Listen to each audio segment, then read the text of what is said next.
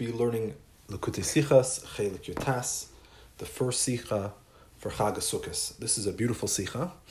It's going to be taking a topic in Nigla, and it's going to explain it al pi Nigla, and then it's going to take the same topic, explain it al pi Chassidus, and we will see how the beer al pi Chassidus not only is just a beautiful pshat on its own, but it actually gives and adds interpretation and explanation in the beer al pi, nigla. So even the nigla pshat will become uh, much more geschmack.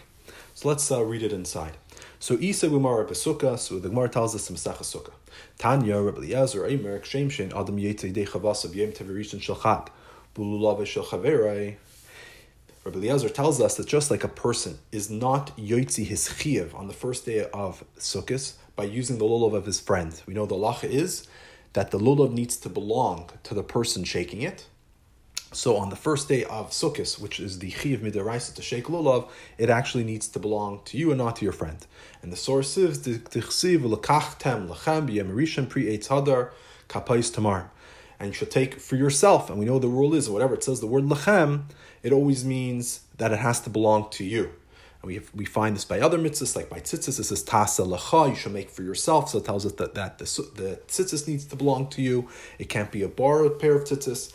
So whatever it says lechem or lecha, that means it needs to be yours. So just like we find by the by lulav that it needs to belong to you, so Eliezer says, Kach in Adam Similarly, a person will cannot fulfill his obligation with the sukkah of his friend. Tichsiv chaga sukkah sukkah is tasilacha shivas yomim. It says the sukkah Chag sukkah you should make for yourself. And we know the rule again that lacha always means it needs to belong to you. So the sukkah needs to belong to you for seven days. So therefore, for all seven days, you need to own your own sukkah. You cannot be using your friend's sukkah. That is the opinion of Eliezer. But Chachamim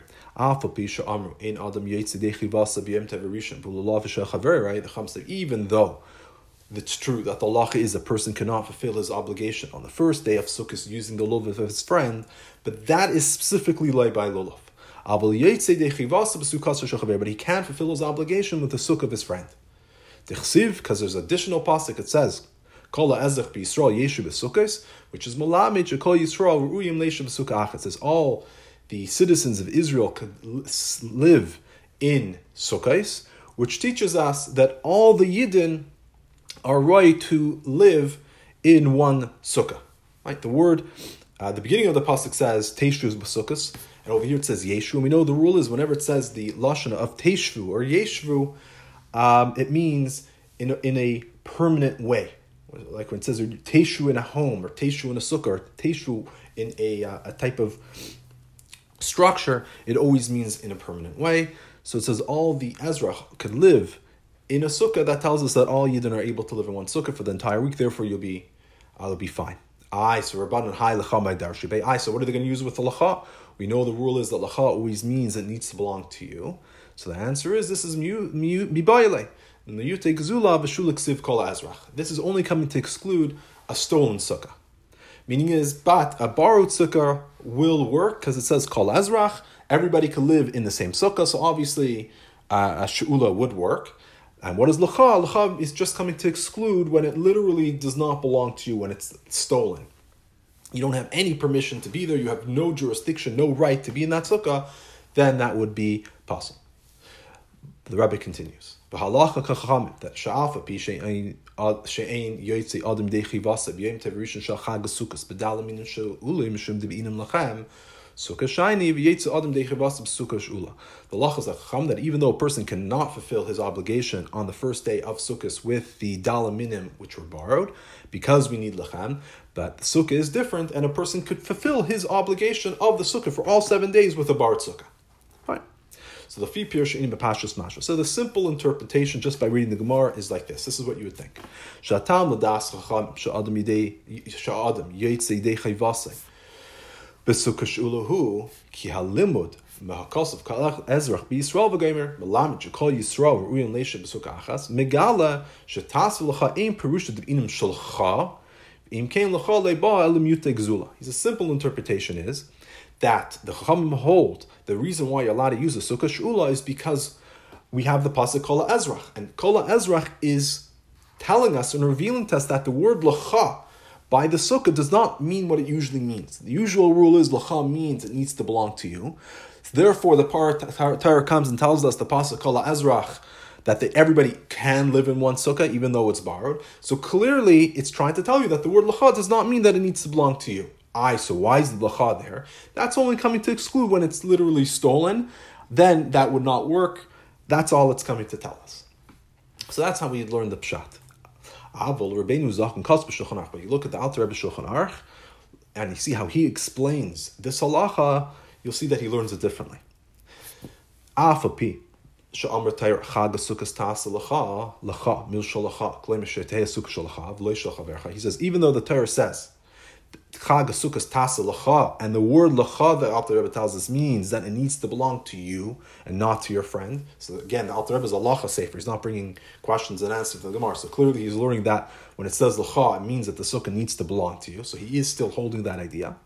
He says, Afal Pikin, Yetze Adon De Chavas Sukkah She'ula, the came Nonetheless, a person can fulfill his obligation with a borrowed sukkah because once he comes into it with permission, then it is like his. But why does it say lacha? So the Alter Rebbe says, like the Gemara says, it's to exclude exula. So Hari Mefurish, so it's very clear from the Alter Rebbe's words. He still holds on to that idea that when it says lacha, we follow the usual rule. The lacha means it needs to belong to. Nonetheless, you still fulfill your obligation with a borrowed sukkah because even though it's borrowed, but since you have permission, therefore it is like his own. Okay, so when it says uh, "Kol Ezrach Yisrael Teish B'Sukkos," the Alter actually doesn't quote that pasuk, which will be uh, something that I will bring up. But nonetheless, the point is that it's telling you that you are allowed to use a borrowed sukkah because the borrowed sukkah will be just like your own but sarach lahavin. Um, Kevin shatam shayetzi adam midei chavasai besuka shula hu loy b'nei shapasach kol ezrach mar b'shula ala k'shula hari hi k'shulai. He says, according to the Alter of his reasoning, the reason why a person can fulfill his obligation of a borrowed sukkah is because when you borrow it, it's yours. It's not because the pasuk kala ezrach comes to include also she'ula. That's not what the Alter Rebbe said. The Alter Rebbe said that when you borrow it, that's considered yours. So he's holding on to the idea, yes, taka needs to belong to you. But when you borrow it, it is yours. So it's nothing to do with the pasuk that the Chachamim brought earlier, that Kol Ezrach is coming to include the She'ula. So in came lama le'nachshu lulav of shalom oisatam lefi she'ula hari. If it's not because of an extra pasuk, and it has to do because borrowed belongs to you, so why can't you borrow a, a lulav of your friend? That's also should be considered your own. So that's the the the Rebbe's question is the comparison. Once the Alter Rebbe says that borrowing is considered like your own, then also you should be able to use the lulav. That's the question. But there's also an implied question is that doesn't fit so well with the the Gemara because the Gemara Chachamim are. Um, I mean, that's really what the Rebbe's question is. That how can you explain that way in the Gemara?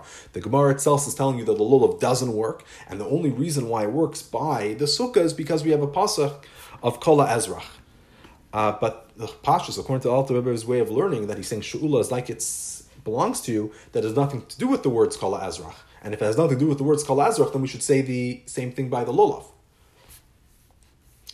Okay. So the, the, the again, just to recap, so the simple way of learning the Gemara is that the word Kol Ezrach is coming to tell us that you do not need Lacha, and the only reason why you have Lacha is to tell you that when it's literally not yours, it doesn't belong. But according to the Alter Rebbe is learning it, he's saying Lacha still stays. It needs to belong to you. And then borrowed works because it does belong to you. I mean, now we don't know, so what is the words Kol Ezrach coming to teach us according to the Alter Rebbe? And also, if we're saying it has to do with that it's borrowed, then also by a lulav, you should be able to borrow a lulav, and that should also work because it should be considered like yours. Base. So l'chayr ha'efshol layashiv.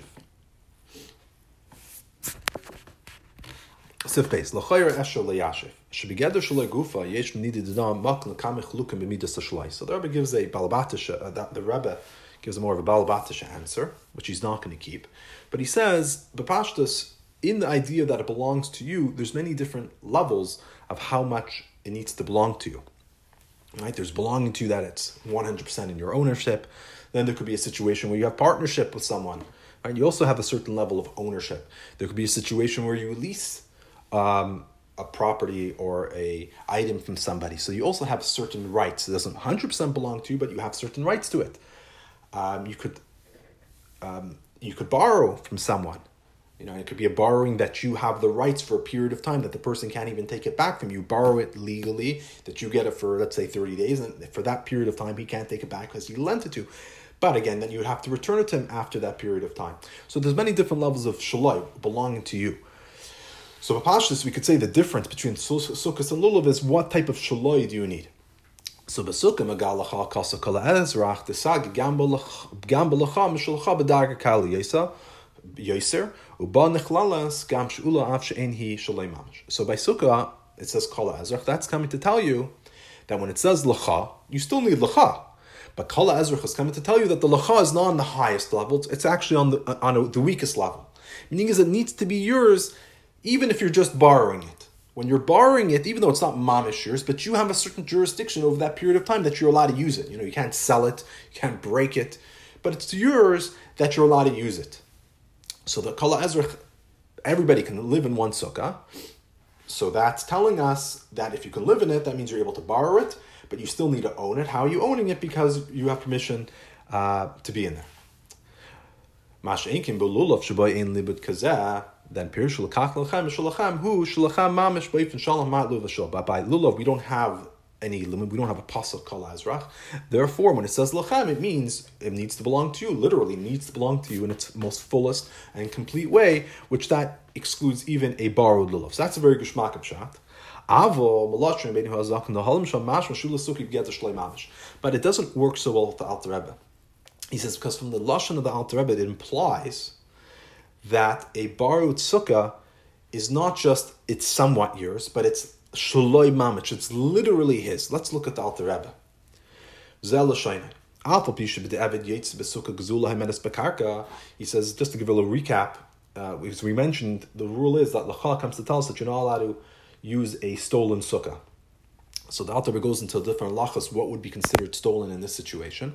So he tells us that for, uh, uh, like a case of for sure where you would not be yotzi is let's say a person built a sukkah like he puts it on the back of his uh, truck, a sukkah, and then you steal the truck with the sukkah. So that would be literally stealing, and you wouldn't be yotzi.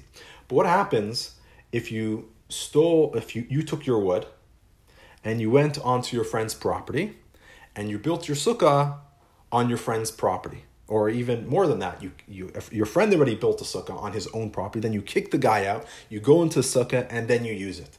So the rule is land can never be stolen. You can't steal somebody's land because he he still has the deed on that piece of property.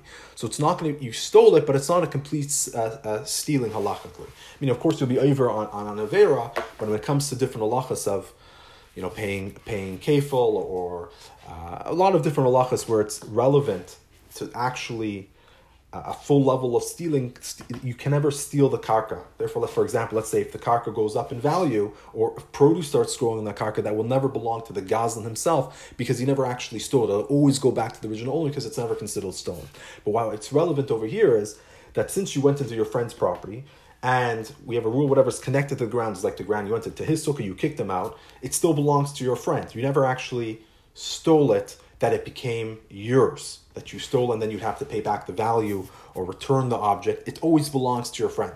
So therefore, he says, b'diavad, if you did such a thing, it actually would work because the sukkah is not considered stolen. Still, it's considered that it's in the original owner's possession, and you just kind of you know, kicked him out, but he it still belongs to him. Masha if you stole like a movable object, like the uh, sukkah mobile, then it's literally inside of your possession, and there are many different halachas you know, if you change it and many different Allah, let's say you change the sukkah or different things happen, you actually wouldn't need to return the sukkah itself. You could return uh, the value of the sukkah and many, many details. But the point what's relevant to us is like this. He says, Nonetheless, you shouldn't sit in a sukkah in your friend's property because it's not called literally yours. Right? So even though it's not stealing mamish, but on the other hand, it's not also literally yours because it is a form of stealing. The Torah says you should make it for yourself, it needs to belong to you. I we said borrowing works. He said, but it's not similar to, exactly to borrowing, where it's literal. Because when you borrow something with the other person's permission, that's considered literally yours. So it's not the lowest form. Like what we're trying to say is, oh, oh, the pasuk Kol Ezrach teaches that all you need is the lowest form of ownership. So when you steal the person's property, that should even work lechatchila. So Allah was saying, no, no, no, no the pasuk is not telling that you need the lowest sense of ownership. No, you need a proper level of ownership. It just is that when you're borrowing it, that is literally yours. It's kishaloi. It's literally like his for the sake of sukkah. So hartam yetzi adam chavas b'sukkah shu'ula eni mishum sukkah sagi gam mamish. He says, according to this, the reason why a person fulfills his obligation in a borrowed sukkah, it's not because. Uh, but by a sukkah, you don't need it to be shaloi mamish. And all you need is a little bit of a shaloi, like the most minimum requirement. Ella, the mamish. Rather, as the Alter says, that when you borrow it, it's literally yours. So So the question is, why do we say that lachem doesn't work by dalamina? If we're saying that when you borrow something, it becomes literally yours in the highest form, then even by lulav and esrog that should work, not just by the sukkah. So the Rebbe gives a gewaltic pshat, and I will try to explain this to the best of my abilities. Uh, those who are using the project look at the sikhs, they have a whole booklet of ha'aris of uh, burim over the years that different people have tried to give in this shtickle, and I'll, I'll just do my best how way I understood it. Leimer, leimer. So we can possibly say like this: Shachidish belimud kala ezrachu that the chiddush in the words chal ezrach is not as we said earlier that you don't need to have it shalacha literally. You don't need a literal shalacha. Elo lahapich is actually the exact opposite. So kala ezrach is not trying to be mismite and to weaken the lacha as we originally thought. Rather, it's the other way around. It's it's broadening the lacha. That the inyan of sukkah has a special uh, geder that on mitzad the inyan of sukkah, even a borrowed sukkah is considered literally yours. Meaning, usually when you borrow something from someone else and he lets you use it, it doesn't become yours. You only have the right to use that item for however long, for whatever he let you use it for, for however long he wants you to use it, uh, however long he lets you use it for. Uh, but Masha'in came by Sukkah, we have this special pasuk, Kala Ezrach. Everybody can live in one Sukkah. Is that everybody that every person that's in the Sukkah, even if it's just a borrowed Sukkah, he's living in that Sukkah literally. Yeshru. Right? So we said Yeshu means bekvias, that every single person is literally living in that sukkah as if it's his house. But you, V'yishleimer has berpashas. What's the pshat? Um, when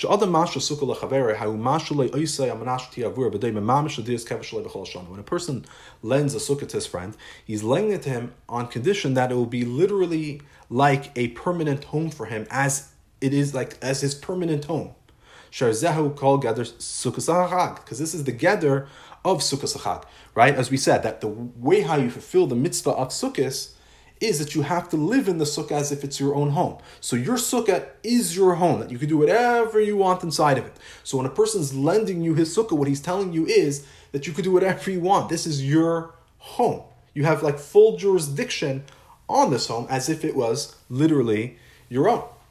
Uh, skipping the parentheses. Therefore, when he lends it to him, it's literally his. Because we have a rule that when you lend, that, that, that's the das that the borrow the lender had when he gave it to him. You always have a rule that when a person's borrowing something for a mitzvah, the person lends it to him in the way that he'd be able to fulfill that mitzvah. So when you're lending the sukkah, he's obviously lending it to him for how the sukkah is supposed to be used. And the sukkah has to be used in a way that you're completely giving it to him. And that's what the Pasuk Kol Ezrach is teaching us, that all people could live in the same sukkah as if it's completely theirs. Why do you need a pasuk to tell you that? Is because usually when a person has a home, or any, and really any object, you would think that if I'm living there and it's then I own it, it's my possession. You can't have two people owning something completely. Right? If I'm if I own this item, then you don't own it completely. If I'm living here as if it's my own home and I have full jurisdiction, how can you at the same time also have full jurisdiction over this home? Only one of us has the full jurisdiction because it only belongs to one of us. So the pasuk Kol Ezrach is telling us that we both can own it 100%. That we both can live inside this sukkah in a 100% way, as if, as if it's our regular house. That's what the chiddush of the pasuk is. But Masha'in came by lulav, we don't have such a pasuk that tells you that when you give lulav, both of us can own the lulav 100% of the way. We don't have such a pasuk that tells us. That's a chiddush specifically by sukkah that you could have many people, all yidden, can live in one sukkah, and it's they all of them have the full jurisdiction and they're living in it in, it, in the complete shaloi way that they literally can do whatever they want uh, within it. To go back to the parentheses, Masha Inkim tonight. This is, as I said, a lot of ink has been written about what the Rebbe is trying to say over here. So the way I understand it is, he's just trying to explain why this Hezra Bapashtas doesn't work uh, by by lulav and esrik. Meaning is the first main point is we don't have a pasuk by lulav and esrik. By sukkah we do, but now he's also trying to tell you that even in the beer in the pshat of how it works by sukkah, it can't work that way by lulav and esrik. By a sukkah, it could work that you can live there. Uh, when a person's telling you to live in his home, he's giving you the full jurisdiction of living in the home. Because when you're lending the sukkah, the whole mitzvah of the sukkah is that we're living there uh, together because all, all Yidden can live there together with the full jurisdiction as if it's their home. We don't have such a pasuk by lulav. And he says, for, and, and what do we have by lulav?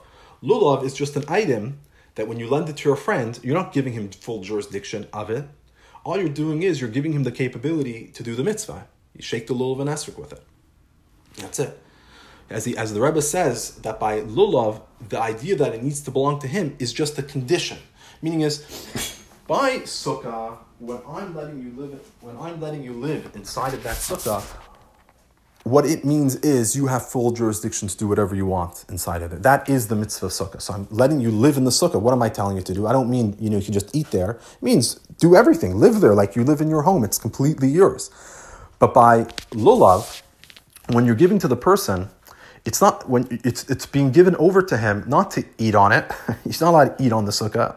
If you see, if you lend the lulav and the guy starts chopping it up, or starts eating on it, or starts doing things you don't want, like, give that back to me. It was never given to him with that type of permission. Rather, it was given to him to do, uh, to, sh- to, to, shake the lulav and esrik. Therefore, the when you're lending it to him, it's on automatic that it completely belongs to that uh, individual. Rather, it was given to him for a particular purpose. Basukah, where the uh, concept of a sukkah is that he's living there as if it's his own home. That is like there's, if you tell someone you can live in the house and it's completely yours, just the only thing is you have to leave an hour a day, then it's not living in a home anymore. You're, that's the whole get of the mitzvah is that it's his and he can do whatever he wants. But by lulav, the get of the mitzvah is not what you could do whatever you want with the lulav and asrik. Even if myself, I own my own lulav and asrik, I don't chop it up and cut it up because then I've ruined the mitzvah. So the get of the mitzvah of lulav and asrik itself is, not that it completely belongs to you, but it has a particular purpose. I, this that it needs to, you need to own it. So that's a condition that whatever you're doing the mitzvah on, it needs to be something that belongs to you. I have to do the mitzvah of shaking lulav on, on a lulav and asrik that belongs to me. Sukkah, the whole mitzvah is, it's not just a condition. Um, uh, to maybe explain it a bit better, that ula yitzur, let's say you don't need to own, own your own lulav. So I could borrow my friend's lulav, I shake it, yeah, I did the mitzvah, fine. But by sukkah, if I, let's say you don't need to own your own sukkah. So my friend lets me live in his sukkah. So even when I'm living in there, he tells me, but you can't, um, you know, you can only eat in my sukkah. Obviously, you know, you can't sleep here, you can't do drink here, you can't learn here, you can just eat.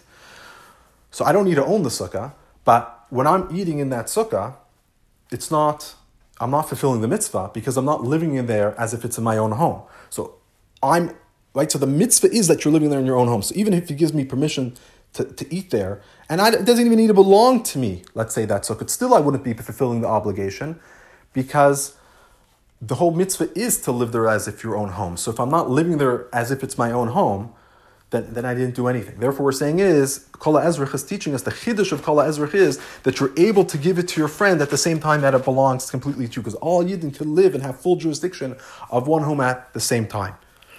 And then the Rebbe is just explaining, Hasber Hadavar, how could such a thing be possible? Because when he's giving it to you, he's giving to you in a way that it's completely yours, because that is the whole concept of the sukkah. Hopefully uh, that was clear. Uh. So v'yesh lahayisiv lahamti pnimis yam. So now let's give an added explanation of pnimis yanim. He says, "Min apasuk kol ezruk lamdan shchol yisrael ruin leishav b'sukkah achas." From the pasuk we mentioned kol yisrael ruin leishav uh, of kol ezruk. We learned that all yiddik live in one sukkah. He says, "Mitzada ilu shel tzukah misachtim kol b'nei yisrael mitzias achas." Asher kol yisrael ruin leishav b'sukkah achas. Ma'aytama b'sukkah gam ashula k'shleimam. So al pi Chassidus is he says, "Mitzad the great qualities of the sukkah, all yidden become united as if they're one identity."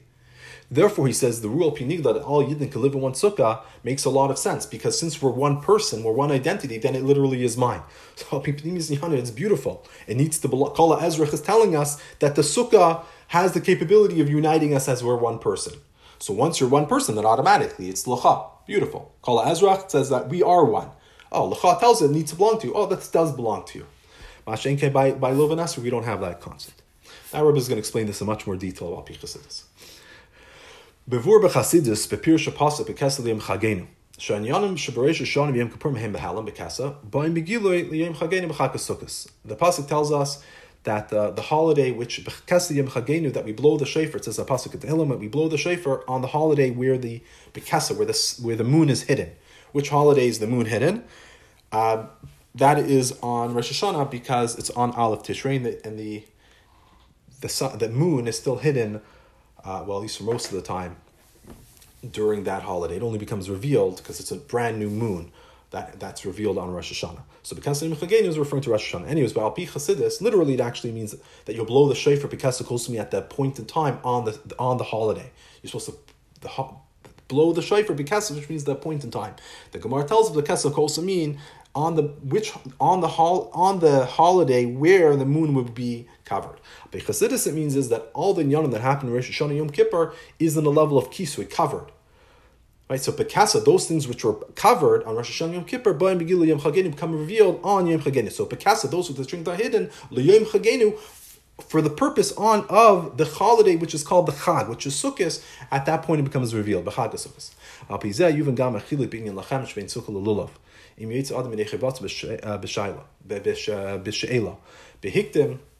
Habir bekasa Now, according to this, we can understand the difference in the inyan of lacham by sukkah and lulav.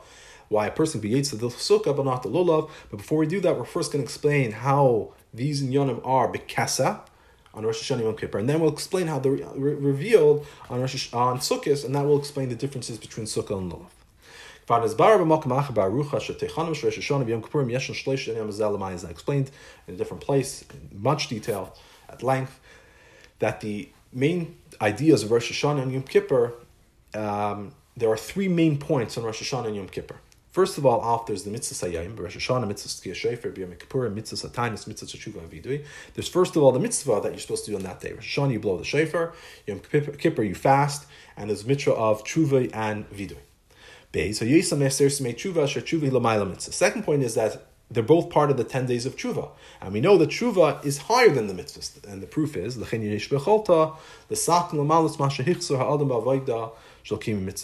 Therefore, a person can fix and fill this, what he's lacking is in his avoid of kima mitzvahs. Since tshuva is higher, therefore it's able to fix that which you messed up. And Gimel, and then there's the essential the, the essential uh, theme of the day, which is actually even higher than the concept of tshuva. Bereish Hashanah, we have Bekashas Hashem Va'aveda Shatamachuni Aleichem. This is the request of Hashem and our Aveda to make him our king, to crown him. Habakasha Va'aveda Lahachtis HaKadosh Baruch Lamalach. And B'Yom Shal Yom HaChaper Dargah Shal Kapar Kapar Tshuva. Yom Kippur, the uh, central central theme is that the essence of the day actually brings us forgiveness. So this is a much higher level of kapar that would happen through tshuva. Tshuva brings a certain level, level of forgiveness, but Yom Kippur, the essence of the day of Yom Kippur itself, brings a much higher level of tshuva that we would not be able to reach on our own. Right? So whatever tshuva that we have, we're limited. Therefore, the kapar is limited. But we're talking about the essence of Yom Kippur forgives. That's a level of kapar which is much higher, infinitely higher. So v'shleisha yanim ela mevatim shleisha sugim ba'ifin hiskashrus v'sachas shal Yisrael HaKadosh Baruch. So these three ideas express three different levels of connection and unity that the Yidden have with Hashem. So eifin echad hu she Yisrael him kiviyach mitzias mifnei atzma Hashem kashim atzma lil. The first level is that the Yidden kaviyachal are their own identity, and they do certain acts which connects them to God. This way is that you create the connection and the unity, and that's expressed through something. Kima mitzvahs, through fulfilling God's commandments. all Through us accepting upon ourselves like the yoke of heaven and fulfilling the mitzvahs, that gives us a connection. And this itself, there's even a deeper level. This is a skashus a pnimis Yisrael and Kadosh Baruch Hu. There is a, con- a more inner connection that is not dependent on the fulfillment of mitzvahs. His skashus zu mevatas betnuel shel tshuva. The afilu Yehudi shepark malav all chas l'sham all mach shmayim v'avar tzivul Hashem hayu chash tsar gadol charat al kach bertzayin and sakin zeis v'as avazayu eisa tshuva. A yid, God forbid, removes the yoke of heaven from upon himself and transgresses Hashem's command. So he feels a very great pain and regret, and he wants to fix it. So then he does tshuva. So this is a much deeper connection um, that we're able to fix. That that we feel uh, this burden of breaking the yoke, and we're actually able to fix it. Maybe like a, a little muscle of it is, um, you know, uh, you know when you when you have a stranger, let's say you get a job, employee boss relationship, employee employer so you have no relationship with this guy. The only relationship is I I'm going to do certain work for you and you give me certain pay. And that makes the connection. Before that we have no connection, we do certain things that makes us have a connection. If you do your job badly, then you get fired. I what happens if you come and you know, you come, you apologize, give me another chance. No, you don't really have a relationship with this guy. Why would he do that for you? Unless he you know, unless it's advantageous for him the relationship is basically over at that point of time. Second level is tshuva, meaning that's more like a family. You you you you do things for each other that makes a stronger bond, and when you go against what the other person wants, that ruins the bond. But there's always a much deeper connection over there, and they still want that connection. It's just that you keep on messing up. So you go, you apologize. What can I do to fix it up? And then you reconnect. So that the reason why you're able to do tshuva is because the connection never started because of the akim hamitzvahs or because of the what you're doing for each other. There was already a family connection there. There already was a bond. And what you do for each other on a day to day basis just strengthens that or weakens it if you're not going to do it. So when you apologize, what you're really doing is you're just revealing that desire to have a connection that you both have already. He wants to have a connection, you want to have a connection. You messed it up, so you just have that capability to reconnect again. So same thing with Hashem. We already have a connection. So by doing tshuva, it's just revealing that deeper connection that we have. He says, "Avol gam oifin eskatra zeh im yosem nailo amuk yosem akesha de came mitzvah soif soif yesh shleichis lekim mitzvahs." He says, even this connection, even though it's very deep, uh, and it's a much d- deeper connection than the fulfillment of mitzvahs, but still there's there, there's it's still shaykh to the fulfillment of mitzvahs. Hatzar v'charata shal b'inyan tshuva al shalai kayim es mitzvahs Hashem. He said the pain and the regret that you have by tshuva is that you didn't fulfill the commands of God. Therefore, you make the hachlata that going forward you will fulfill the fulfillment of the the, the, the of Hashem. So therefore, he's saying is even by tshuva, the connection is still based on you're, you're, you're apologizing for what you did in the past that ruined the connection, but you you both of you really want to still have a relationship. Therefore, he's giving you a second chance. The second chance to do what? Second chance to act properly on a day to day basis with your deeds with the deeds. So even by tshuva, there's still a very strong connection to the person's deeds. So it's higher than the deeds, but still the connection has to be revealed. What the tshuva is that you should have another chance to make the the day to day type of connection through one's deeds. Uh,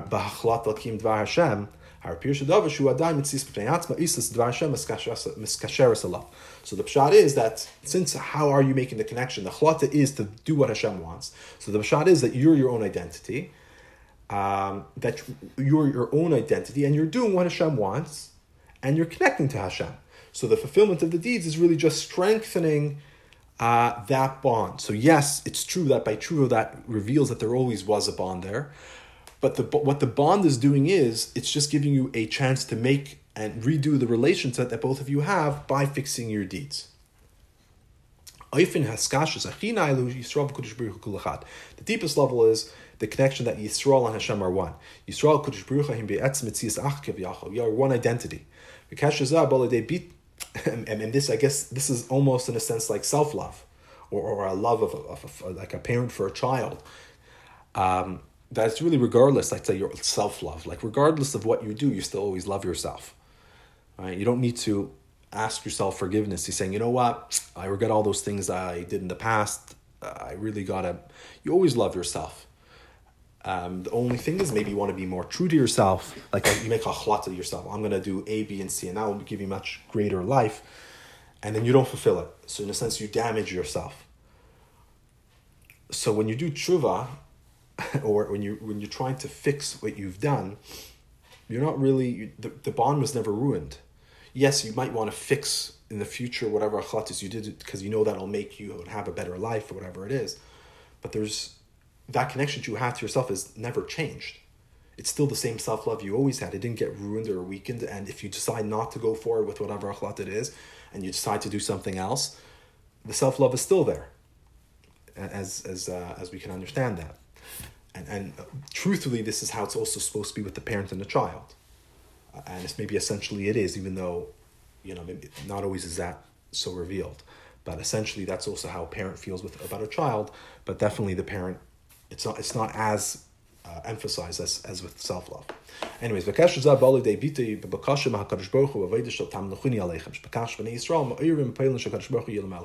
Says this connection is expressed through the request from Hashem and our avodah of crowning Hashem as king, that we awaken and we and we, and we make Hashem our king upon us.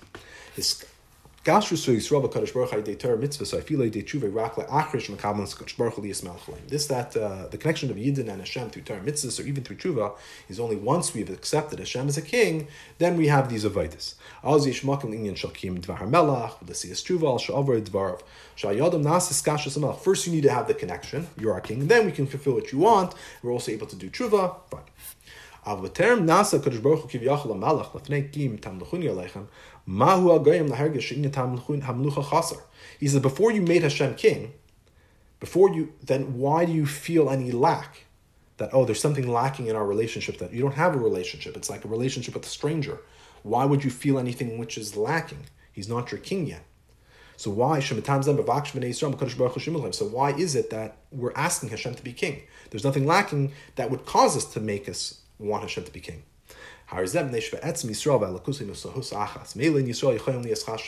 The reasoning is because the Yid and Hashem are really one essence. And therefore, we are unable to be, God forbid, without a king. So when we're requesting for a king, it's really revealing that in, within our souls we feel something which is lacking because there's something there which is missing because we have that relationship, and therefore we're uh, we're searching for it you know maybe an example for that would be like a let's say a child that was sent away for adoption or never knew who his parents were. So you think oh he never had a relationship with his parents so why would he feel anything missing? He never had that relationship. The truth is no he does have a relationship. At some this is his parents and there's always going to be that connection there even if they never spoke and never saw each other. Therefore the child always feels missing like where are my parents? So similarly over here we are, are one with Hashem and therefore we are feeling this lack of relationship so it was never based on deed. So Pizah moving gamash negel mitzvahs yeshna chulukim ben is lost by finkimim. Therefore, we under, can understand why, by the fulfillment of mitzvahs, there's differences between one yid and another, and similarly by tshuva, even though it's a much lesser, the differences are less, but even by tshuva, there are different levels of tshuva.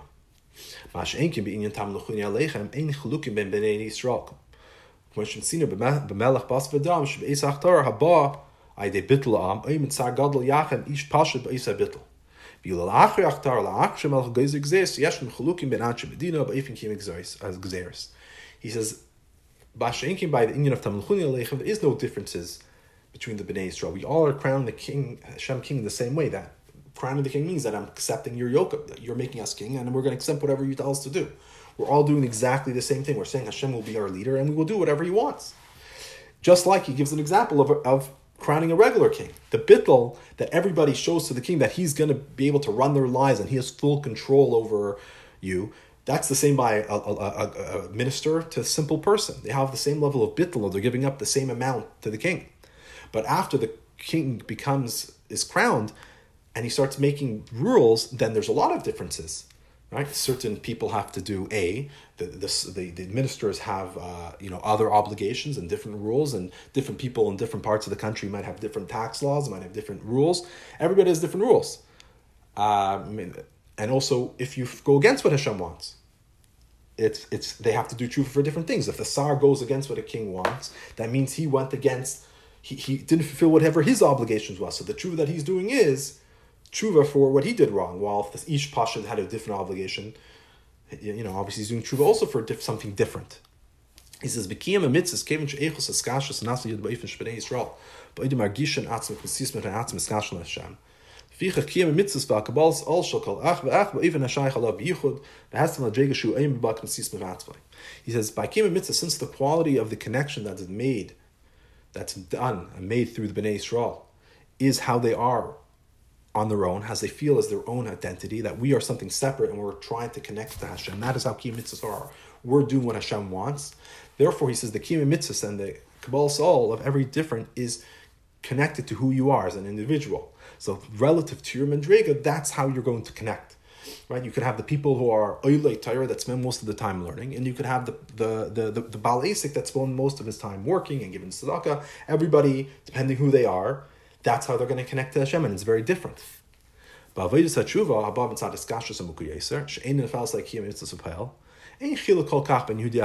by tshuva, which comes from a much deeper connection, which is not formed, that connection is not through the fulfillment of mitzvahs, as I explained earlier. That's why tshuva could work. There's not so much, there's the difference isn't as great, right? Because essentially it's Hashem wants that bond. It's like a relationship. And Hashem wants that relationship equally with every single yid.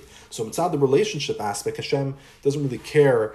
You know, it's like a father with a bunch of children. Each child might be different, and he expects the child to do different things, and they have different expectations for different children. And the way how the child might make the father happy, each child makes the father happy in, in their own way. But when they go against what the father wants, and they do tshuva, they all have that opportunity, ability to do tshuva, because he really has that same love for each of them. So in that sense, it's it's the same. As we see that tshuva can be done even just with a thought of tshuva in one moment. One moment you're able to do tshuva, because tshuva just means is that you want to return to Hashem. In one moment you're able to return and ch- change your life around.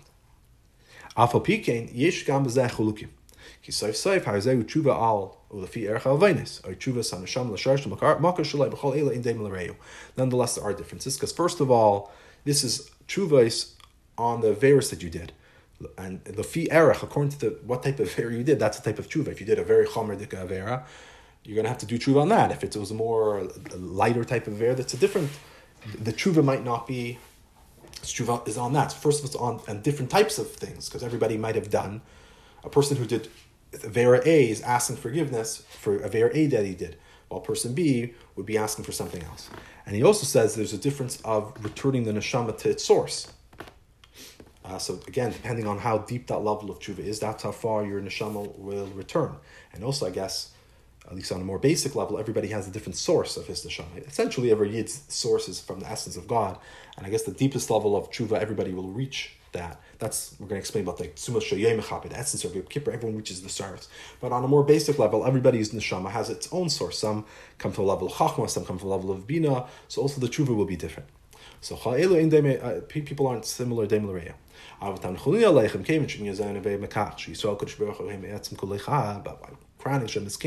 This comes from the idea that the Yidin and Hashem are essentially one.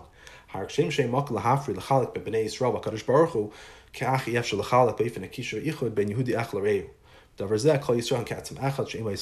just like we are unable to differentiate and make separation between Hashem and God in our essence. Similarly, it's impossible to make a differentiation in the type of connection between one Yid and Hashem. In this sense, all Yidden are literally one essence. There is no division, right? There is no division. This is the essential love um, that is, is equal um, for all, like a father who loves all of his sons uh, equally. that essential love for all of his kids will be there. Yes, there might be other types of relationship a father would want. There's the day to day type of relationship, which is kiyam mitzvahs. There's the need of tshuva when the sons might go against what their father wants, and there makes a strain on that regular relationship, and he gives the capability to fix it. But then there's that essential love, which is always going to be the same for all of his kids. Hey, So generally, uh, pratis we said, we find all three in yanim, like, uh, the inyan of mitzvah, the inyan of tshuva, and the inyan of the essence essence of the day. You find that by Rosh Hashanah and Yom Kippur. But Har Bechlal Tzbagoli Kol Echad Shaykh Liyam Tav Echad Mebein HaShloishish B'Chodesh Tishrei. Chodesh Yom Kippur B'Chag Sukkot. Each, but he says if you go in more general way, if you look at the Yom Tovim as a klal, you can see that each Yom Tov is more really relevant to another one. Right, Rosh Hashanah is going to be more relevant to the essential connection. Yom Kippur will be more connected to the tshuva connection, while Sukkot is going to be more connected to the kima mitzvahs type connection. Bereish Hashanah in hanitzav begola hu yesei Rosh Hashanah zeu azman shalach tar samalach.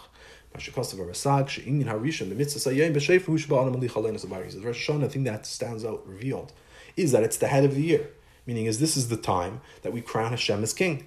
Like the Rasag, Rasag Yagan writes that the first inyan, he gives many reasons why we blow shofar. He says the first inyan, meaning is the most important inyan of the blowing of the shofar, is because we're crowning Hashem as king. So the reason why we blow the shofar that it's part of the process of the coronation. The thing that stands out is that it's a day of forgiveness. Yom Mechila Mitzvah. Yisrael Mizun, even more than that, Afilu Inyan Hamavat Eskashus Atmish B'nei Yisrael Baruch Hu, Eskashus Tshuva, Seiv Inyan Shal Kabar, Mechapik Shema Yom Kippur. He says even more than that, even the, we said earlier that the essence of Yom Kippur, the essential connection that Yom Kippur reveals, uh, between Hashem and the Yidden is that the uh, uh, Shal Yom He says even that itself is has to do with forgiveness. That the Suma Shal Yom is expressed through forgiving the Jewish people. Meaning is it's this like a father can forgive his child for everything and completely cleanse anything that was done, but still it has to do with the idea of cleansing.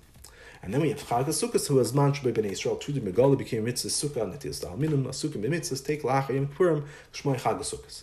So Chag of course, is that the Yidden are, in a revealed way, working on doing mitzvahs. They're building the sukkah, sitting in the sukkah, taking the daled minim. They're constantly working in mitzvahs right after Yom Kippurim, and it's, as you look at the name, it's Chag HaSukkot. It's a Chag. The, the, the holidays itself is called by a mitzvah.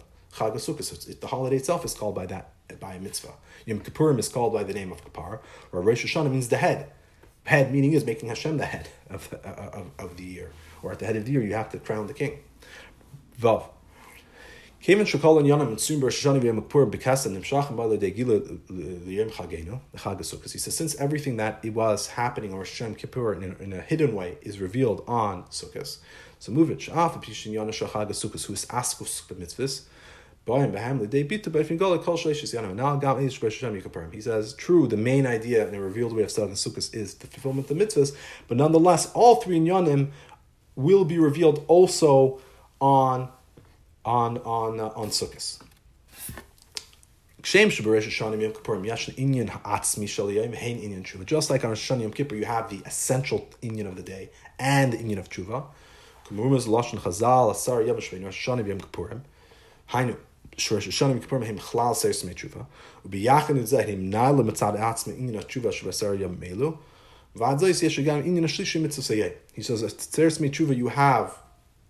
all three inyanim. First of all, it says the 10 days of repentance between Rosh Hashanah and Kippur.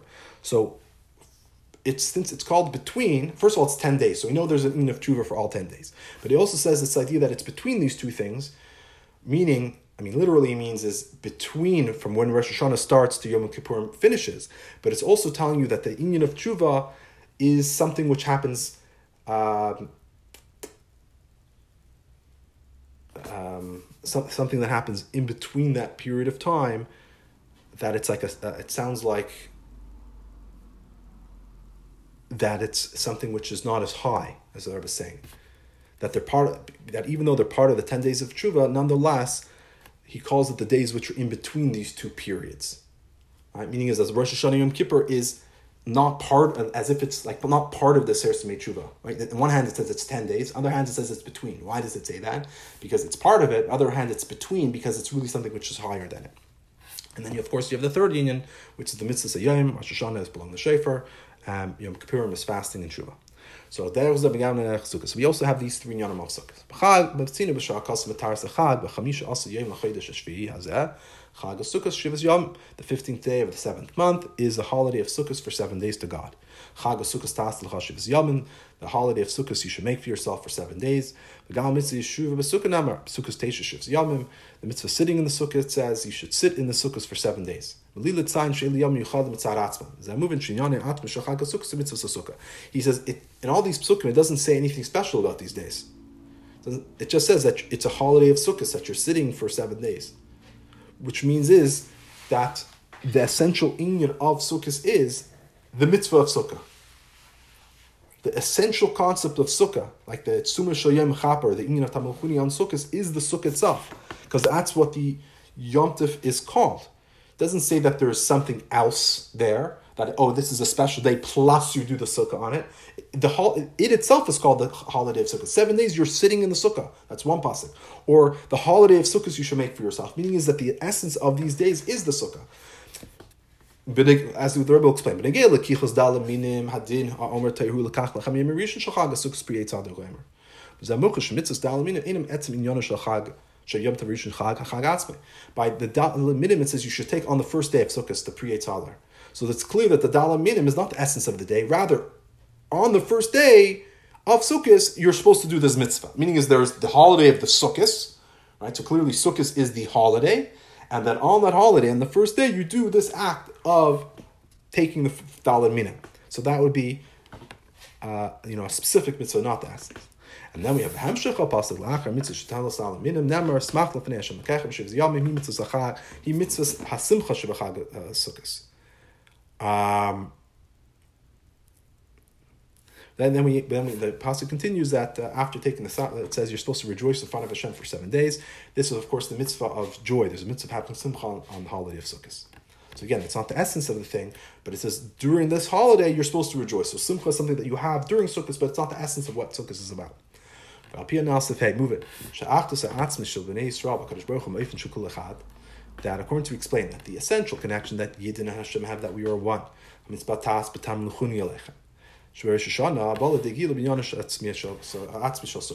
so he says the Inyan that we said earlier, that Rosh Hashanah, what that, that which stands out is the Inyan of Tamachuni Aleim, that's the essence. So that becomes Begiloi through the essential idea of Sukkah, which is the Inyan of Sukkah itself. The inyan of tshuva, which is the main inyan of Yom Kippur, is revealed through the mitzvah of lulav. And the connection that Yidin and Hashem have through fulfillment of mitzvahs is revealed through the simcha, the mitzvah of simcha. Zayin Hezbollah that pshat. What does this mean? This bar leil sheme'inyan tam lechuni in chalukim ben Yehudi ve'echa lechaveri. Inyan zabal ledei gilu b'mitzvah sukkah. Explained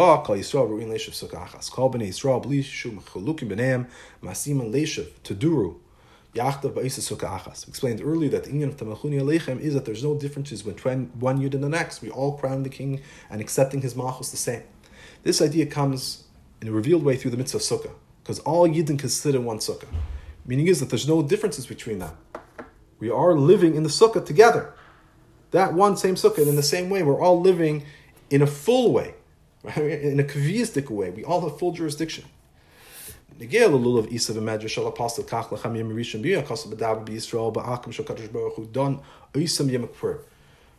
lulav, it says you should take on the first day. So who who is this referring to? So the Medrash tells us this is the Yidden and the Goyim that come to Hashem, that Hashem judged them. I'm Sorry, Yom Kippurim. We don't know who won the court case. So Amar Kadosh Baruch Hu, Tulu, Yadchem, Sheidio Kol Shatim Zichisim Den. So Hashem tells you, take the lulav. And everybody, by, by you taking the lulav, that shows that you won. Right? So the lulav, taking the lulav on Esrog, that's part of the celebration of winning, in a sense, the judgment that happens on Yom Kippur. So Kloim HaKapar Shem Kippurim the Keres Miskalis Pesuk Ben Sashon Tils Damin that the forgiveness that happens on Yom Kippur that the Yidden were forgiven is revealed through the taking of the Alaminim as the Medrash says that Hashem says you want to know if you were Zeicha Bedin take take take the uh, lulav, and, and that's also the line comes says didon natzach, and you call out didon natzach. So we want mitzvah simcha zachag jinyan simcha shemitzvah hi agilish askasher shal yisrael and kadosh baruch she'edei kim mitzvahs.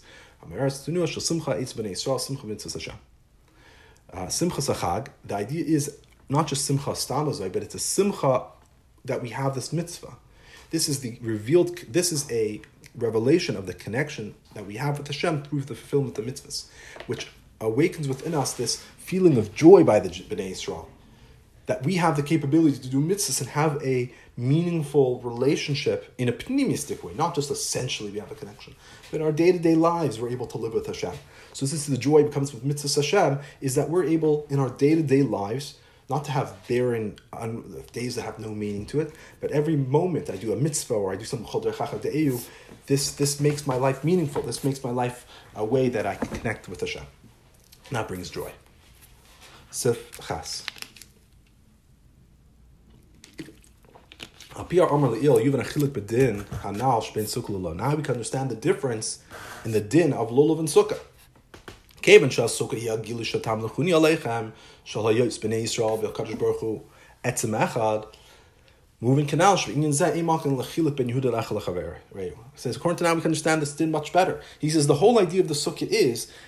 is to reveal this connection that we have with Hashem that the Yidden and Hashem are one. Meaning is all the Jewish people and Hashem are one. So of course that means that there's also there's no differences between one yid and the next. Therefore, we can all sit in the same sukkah because we're all one individual, we're all the same one. That the quality and the greatness of sukkah, all the yidden are standing with an essential unity, not just a formed and created unity, but it's a unity how we truly are one. It's not that there's two separate things that become one. Rather, all Yidden are truthfully one being.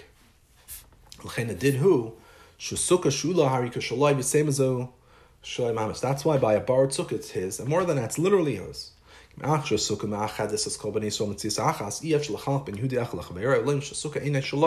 That's why by Sukkah it unites all Yidden to be one identity. Because it's impossible to differentiate between one Yid and the next. And say, oh, this Sukkah doesn't belong to you.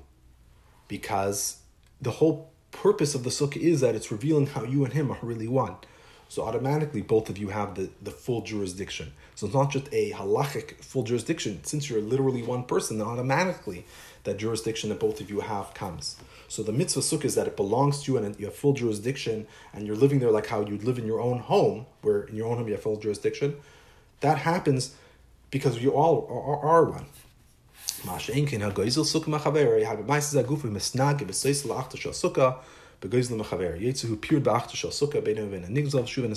Lekar shalai. Aye, what about stealing? He says when you steal the sukkah from your friend, then that act is literally going against the unity of the sukkah. The whole purpose of the sukkah is to unite, and then you steal it from your friend. Therefore, you create uh, a period in, in, this unity, and therefore you cannot call it shalai. Meaning is if you a yid always has bechir chafshus.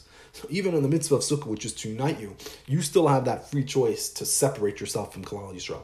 Even with this essential connection, you can always break yourself away power of uh, Bechir Chachis that we have. So when you stole it, you basically broke that connection, and therefore it's not anymore called yours. So look at R39.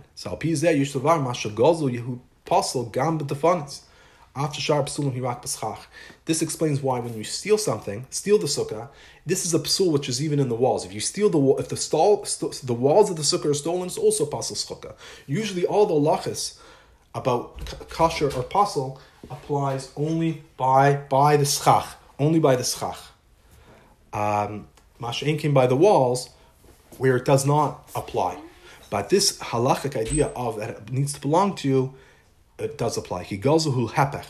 This is to do kein dir skaba begam hepech because the inyan of stealing is the opposite of living in a kaviistic way. Right? If you can be kicked out of your home at any moment, you obviously don't have jurisdiction, and this is of course against the whole idea of the sukkah. Siftes. Ba.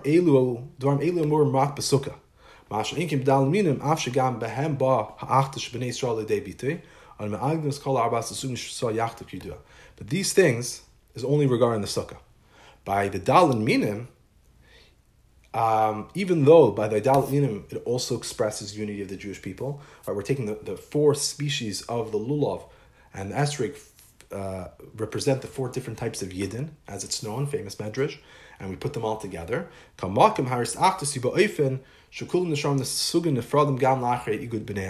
But nonetheless, it's a unity that four different groups are becoming one. So it's still four different groups, it's just that we're uniting and becoming one for the common purpose. But there's still differences between us. Because the mitzvah of Minim reveals the forgiveness that happened in Yom Kippur. So just like by forgiveness, there's differences. He says,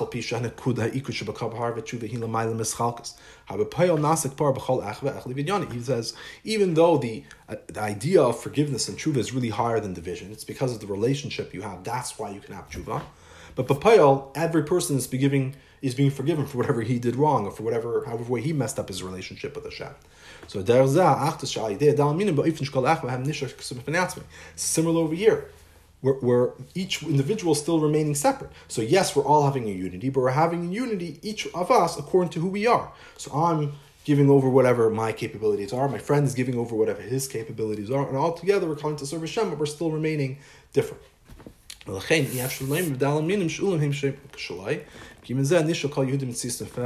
Therefore, by the daled minim, you can't say if you borrowed it's like it's yours, because you're always remaining a separate metzius. That's the purpose of sukkah. Is that even as, purpose of lulav is that even as how you are as a separate individual, you're still uniting. But the point is that you're separate. So if you use your friend's daled minim, then you're not actually.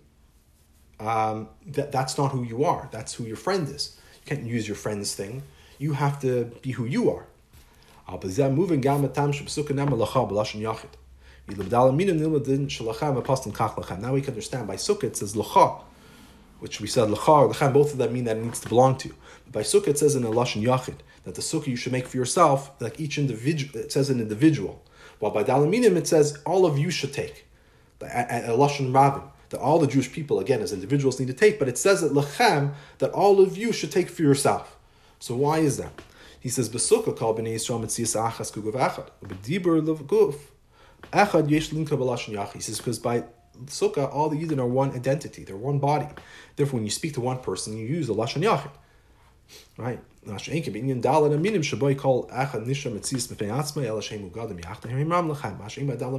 Where we all remain our own identity. It's just that we're putting it all together. So then you're speaking to all the Jewish people as individuals, then you're going to say lacham because you're speaking to many individuals. So you say you, plural, all of you. When you're speaking to when the Jewish people are one, there's not many people there, there's one person there. So you say lacham.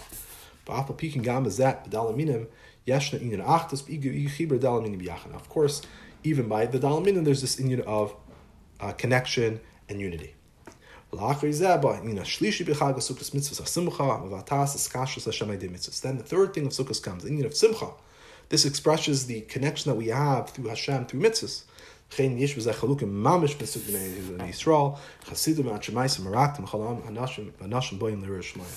third thing on Sukkot is the idea of joy, and then we literally find many differences, even uh, by the Bnei Yisrael, literally how they fulfilled this inyan of Simcha. And we know that by the Simchos Veis Sheva that was in the Veis Migdash, it says that the Chassidim and the Matchemaisa would be dancing, the, the regular man, the woman would come to see and to hear. So people were doing different things, they were expressing their Simcha in different ways and different levels of joy, which that's the idea of the